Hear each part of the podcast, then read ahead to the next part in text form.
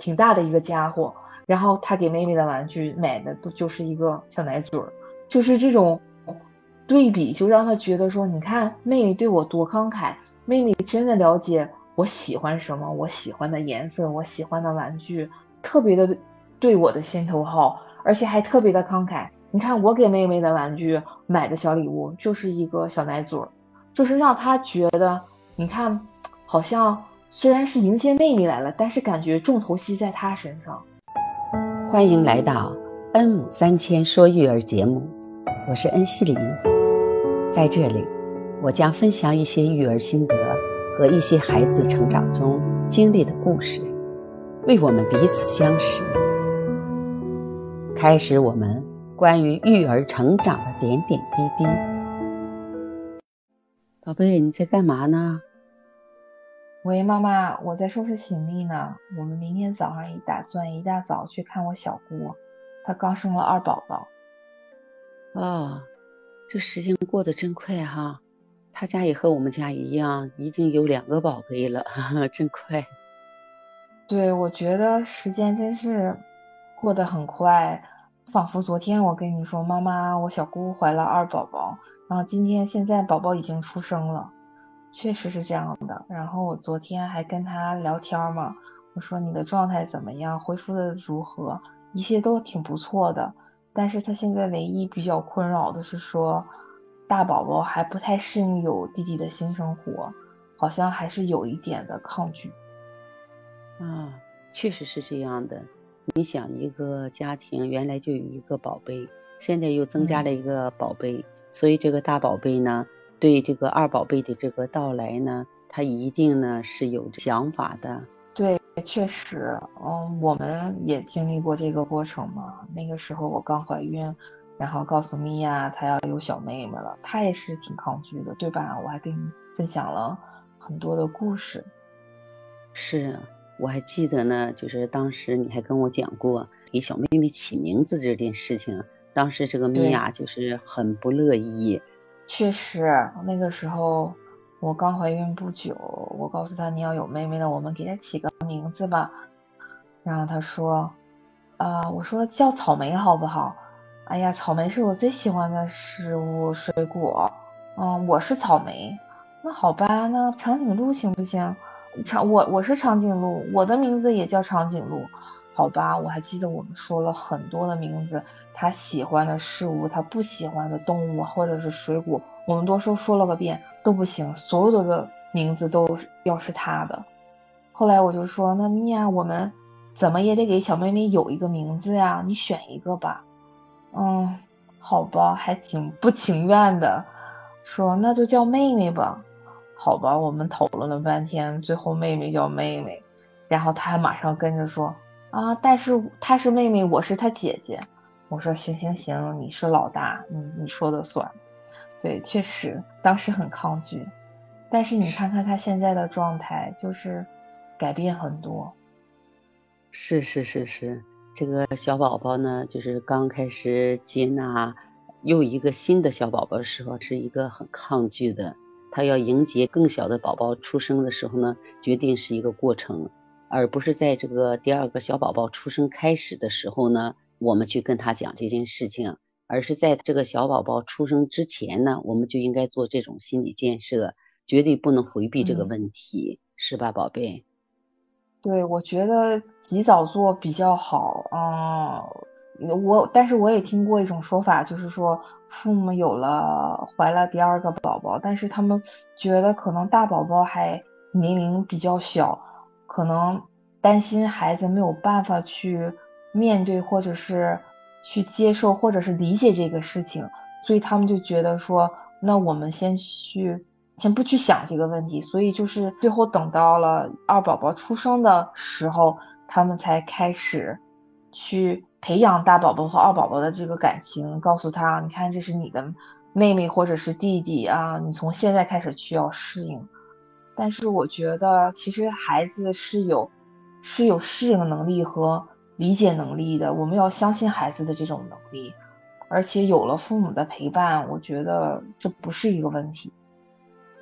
确实是这样的，可能是大宝宝在担心二宝宝出生后呢。他是不是会受到危机感，会受到这个父母的重视他，所以他可能有一些忧虑，有一些担忧，是吧？这样。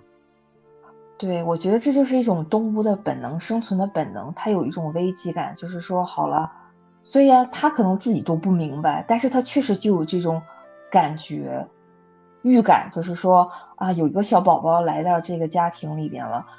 他的地位可能和爸爸妈妈的地位不太一样，可能会和我的地位很相似。那我的生活会发生怎么样的改变？就对我来说会一种威胁吗？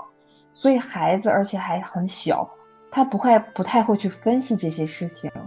所以他觉得他有抗拒、害怕或者是不太接受是很正常的。他需要一个过程，所以就像你说的，心理建设是重要的，而且及早建立比较好。对对对对，你说的太棒了。但是我就是觉得，宝贝，你想不想的，就是当你在那个怀孕的过程中，米娅总是摸着你的肚子。告诉妹妹，我是你的姐姐，是吧？所以她内在就开始应该有点接纳了，接纳了这个妹妹。对，就是明确当就是他知道了，好了，这个我这个家庭环境要有一种变化了，我们就要让他知道，你不是一个局外人，不是说我通知你要有一个妹妹了，好了，你你就呃可以去玩了，不是，而是说有了妹妹之后。啊，你不是局外人，这个事情是对你有影响的。是什么影响？就是你的责任更重大了，我们更需要你。然后我也，我们也会经常跟他说，你看，照顾一个小妹妹不是一件很容易的事情。爸爸妈妈也不是完美的人，我们也有工作，也有其他的事情需要担心去照顾。所以你的参与是很重要的，尤其是而且你是姐姐，我能扮演妈妈。嗯，爸爸能扮演爸爸，但是姐姐就她只有你一个人，你必须要扮演好姐姐的角色。嗯，也就是说建立这种陪伴感，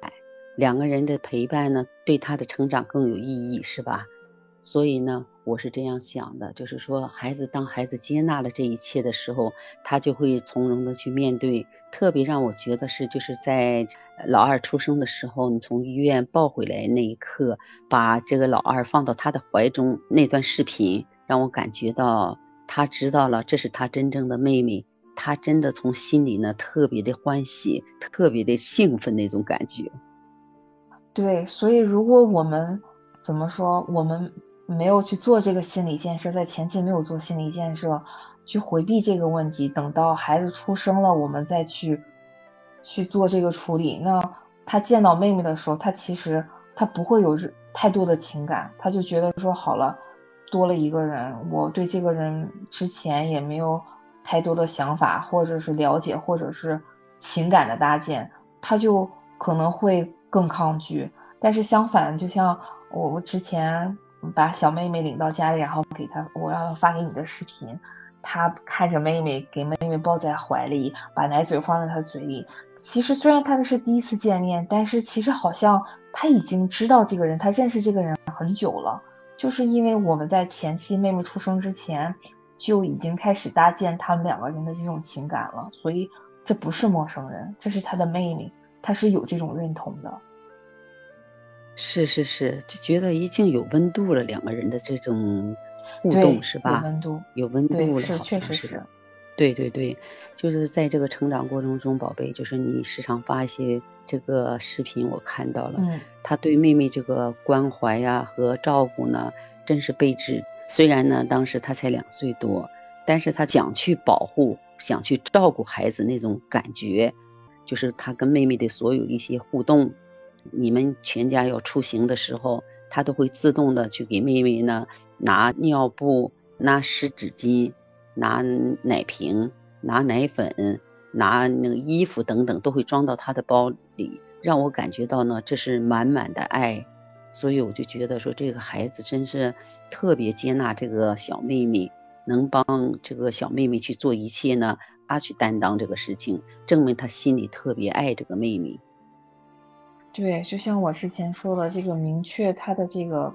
他要扮演的角色很重要。他也知道做爸爸妈妈其实是责任重大。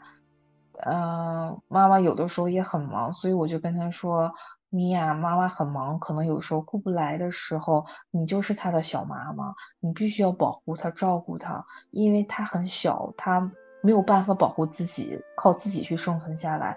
所以，我非常非他非常的需要你，所以他就有这种感觉说啊，我责任重大，我是有种被需要感的，我能发挥很大的作用，就这种责任感驱使着他想要做的越来越好。尽量的事无巨细的去能够照顾到妹妹，嗯，所以这些我觉得归结于呢是应该在妹妹出生之前的这个心理建设啊，所以她能接纳。有两个小画面呢，让我特别感动。有一个呢，就是说他跟妹妹在玩的过程中，那他玩的东西妹妹就要想去玩的时候，他会呢谦让着妹妹，把这个东西给妹妹玩。那他再玩一个东西时候，妹妹又想要的时候，他还会谦让给妹妹，就证明他对这个妹妹呢是无限的宠爱或者无限的爱，他能去包容妹妹的所有，知道妹妹很小，他所扮演的角色呢就是姐姐，是大姐姐在照顾小妹妹，只要妹妹想要的，他都会给这个爱。那就让我能想到，在这个过程中，你们对他的爱没有忽视，让他感觉到他并没有什么。恐惧感，觉得说我又多了一个妹妹，让我的爱缺失了，所以我这这是第一个哈。第二个呢，让我特别感动的，还有一段视频你发给我的，就是妹妹在摇椅上，她摇着妹妹，让妹妹在这睡觉，还自己自编自唱的歌曲，她太感动人了，就觉得这个姐姐哈做的就是不像她一个四岁孩子能做到的事情。对，是，就像第一点你说的那样。当他有危机感的时候，其实他是很小心翼翼的去观察周边的动静和情况的。所以，我和啊，我和他的爸爸就是我们尽量的去多去给他关注。虽然他知道了他要有一个妹妹，但是其实那段时间我不会在他面前表现的好像我很小小心翼翼，或者是我的关注突然间都到了妹妹身上，我没有这种感觉。更多的我是反而和爸爸一起给他更多的爱，在很多事情上我们可能以前不会做的，我们反而因为我刚怀孕，我我们会为米娅做，让他觉得你看，虽然我觉得好像有一个人会会跟我竞争，但是好像不是这样的，我反而更有安全感了。爸爸妈妈把更多的精力放在我身上了，这种变化是好的变化，所以他就会联想到，你看要有一个。新的一个新的生命来到这个世界，但是我会得到更多的爱，所以他不会太抗拒，他他的那种怎么说不算焦虑，但是担心可能就会被安抚下去。是这样，是这样，所以就也就是因为你们平时对他的这个关注，让他感觉到他真正是在这个家庭他是有位置的。所以他就是在这个过程中呢，他能去接纳一切，包括说小妹妹出生时候，你们都会教导他，告诉说给他买一个大礼物，给妹妹买一个小礼物，会让他知道说，哎，他多么希望妹妹的这个出生，因为这个这些礼物呢，都是妹妹送给他的，也就是培养他这种就是能接纳感，让他有一种在这个家庭中的一种存在感。所以米娅呢，能够很欣然的接受，而且也做得很棒，是吧？对，那个时候我还记得咱们两个人还探讨说，想要给米娅买一个大礼物，以妹妹的名义。那个时候妹妹还没出生，我们应该买什么？你记得吗？后来我们想来想去，说给她买一个，嗯，给她买一套厨房吧，就是小朋友的厨房玩具。但是其实也挺复杂的，我还记得米娅爸爸在地下室好像安装了一个多小时，又是锤子又是钉子的一顿安装，所以还挺复杂的。后来我们等到了妹妹出生之后才把这个玩具拿上来，然后我那个时候就跟明艳说：“你看，你和妹妹要第一次见到了，我们要做准备。这样吧，第一次见面你们应该给对方准备玩具，或准备什么礼物，吃的都可以。”我知道妹妹跟我说了，她要想给你准备一个礼物，啊，我们一起去玩具店给妹妹买一个礼物吧。啊，她说好吧。那那妹妹要给我买什么礼物？我也不想剧透太多，因为我想让她有一个一个惊喜，一个彩蛋。所以我就说啊，我也不知道，反正你就挑一个礼物吧。我们到了玩具店，我们就给妹妹挑了个非常小的礼物，因为这是我的目的之一。后来等到了交换礼物，两个小姐妹见面的时候，交换了礼物，给她的礼物是粉丝她最喜欢的颜色，是喜欢她喜欢的玩具，而且是还挺大的一个家伙。然后她给妹妹的玩具买的都就是一个小奶嘴儿，就是这种对比，就让她觉得说，你看妹妹对我多慷慨，妹妹真的了解。我喜欢什么？我喜欢的颜色，我喜欢的玩具，特别的对我的心头好，而且还特别的慷慨。你看我给妹妹的玩具买的小礼物，就是一个小奶嘴，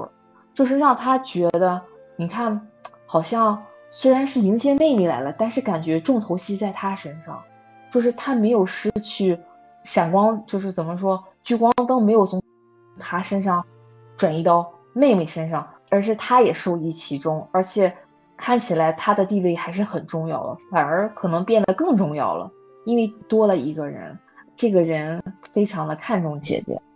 这就是所谓说的他没被忽视的感觉。所以这种就说父母呢，在这个二胎出出生的时候呢，会给这个妹妹做这个心理建设是有多么重要，是吧？让这个姐姐呢确实接纳到这个妹妹的存在，而且她的爱没被缺失，而是更加的放大了。所以这个姐姐呢，很乐意、很喜欢去接纳这个妹妹，跟妹妹所有的一切互动呢，都是她自己心甘情愿的去做，是吧？对，所以你说，如果我们当时候我们去回避这个问题，等着他们第一次见面，他才让告诉他他要去面对这个新的环境、新的变化。然后同时，我们做的就是好了，你必须要爱这个妹妹，你要容忍她，你要对她好。那这样的话，其实可能效果不会是特别好，反而我们要用我们的陪伴、父母的陪伴和我们具体的一些非常细节的事、细小的事情，去让他感觉到，确实我的爱没有流失，没有人来抢我的爱，确实我得到更多的爱了。